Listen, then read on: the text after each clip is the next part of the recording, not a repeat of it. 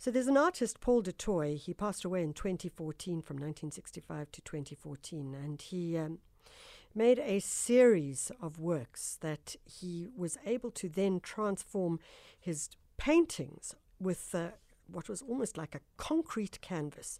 And his work is now going to be exhibited in a series of exhibitions around the country. Uh, posthumously. And on the line is Otto du Plessis, the founder of the Bronze Age Foundry. Otto, thank you so much for joining us. Otto, hello. Okay, we seem to have lost Otto. Um, we're going to try and get him back again, but let's uh, just describe some of the works by Paul du Toit. As I say, he passed away in 2014, and uh, now his works are going to be presented at a series of uh, events around the country. We do have Otto back in the line, who is the founder of the Bronze Age Foundry. Otto, thank you for joining us. Morning, thank you. Otto, first of all, uh, let's talk about who was Paul du Toit, and uh, we can then go into his mixed medium sculptures. I suppose Paul was a, um, a multimedia medium um, you know, artist that, that was good at all these mediums. And um, I knew him through sculpting because I was obviously his foundry man. So um, that was Paul. And, you know, he was very energetic, very, very inquisitive, very talented, and he pushed the boundaries and, and he would um, try different mediums and and and succeed in it.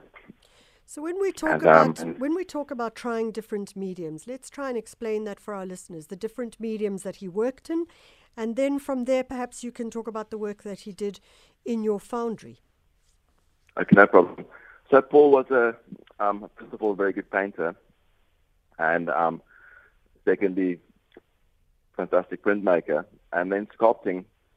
Paul tried all kinds of different um, materials and mediums, um, from sand casting, um, big monumental pieces, um, and sort of flat, flat back kind of, you know, um, method. And then he also um, used to do very organic um, kind of work that's that will be done in plaster with metal wires, frames, um, and um, and so he you know he, he explored loads of different mediums, and um, and um, you know the language is definitely the same. You, you can always tell that it's Paul's work.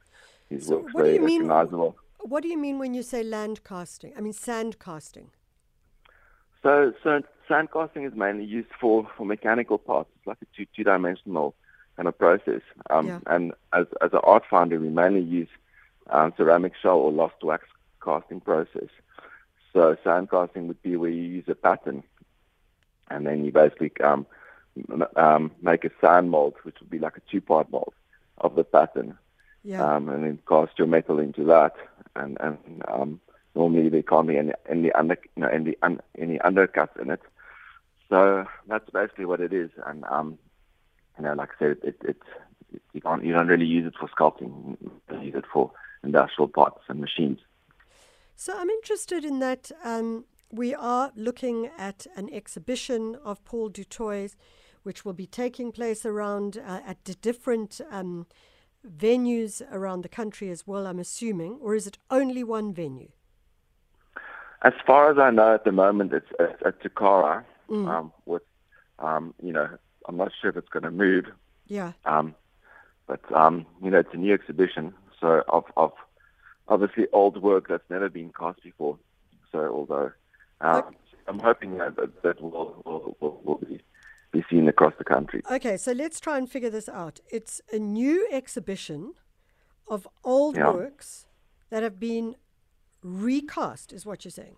No, no, no, not uh, not, not, not recast. So okay. it's work that Paul made um, before he died that was never ever molded or cast. So, so meaning that it's been done in his lifetime yeah. Um, and it's his work, but it's never been um, it's never been put into bronze or, or, or um, and and that's what's amazing about the work is the fact that it's his work um, done by himself, and um, and now now um, it could be be, made in, in something eternal, and um, you know, and available to the public to buy. So I think it's just a, I think it's it's wonderful. So, so what um, is is going to happen? And certainly, um, I think the when one looks at, at doing an exhibition of an artist who only passed away so recently, and you, as you say, you've been working on on on these works as well. It must uh, leave you with a strange experience. Um, you know, in, in a way, if you think about an artist, you know, today we talk about Picasso and and and um, Michelangelo as if they they're still alive. So um, you know, the work of an artist just keeps it alive. So so even though um, you know it, um, Paul died recently, and yeah. and um, there's obviously some sadness, and um, you know, it, uh, his work's always been happy, and and um, and I think the fact that it that it's out there is important. It's part of his life, part of his legacy, and and an artist never really dies. So so yeah. I think it's I think it's appropriate. The art never dies. The artist may die, but uh, his uh, work carries on. Otto, if exactly. people are interested in going to check out uh, the work at Tokara Wine Estate in Stellenbosch, give us the details. Oh, I'm not the, the gallerist, but I just know that, that it's um, at Tokara Gallery.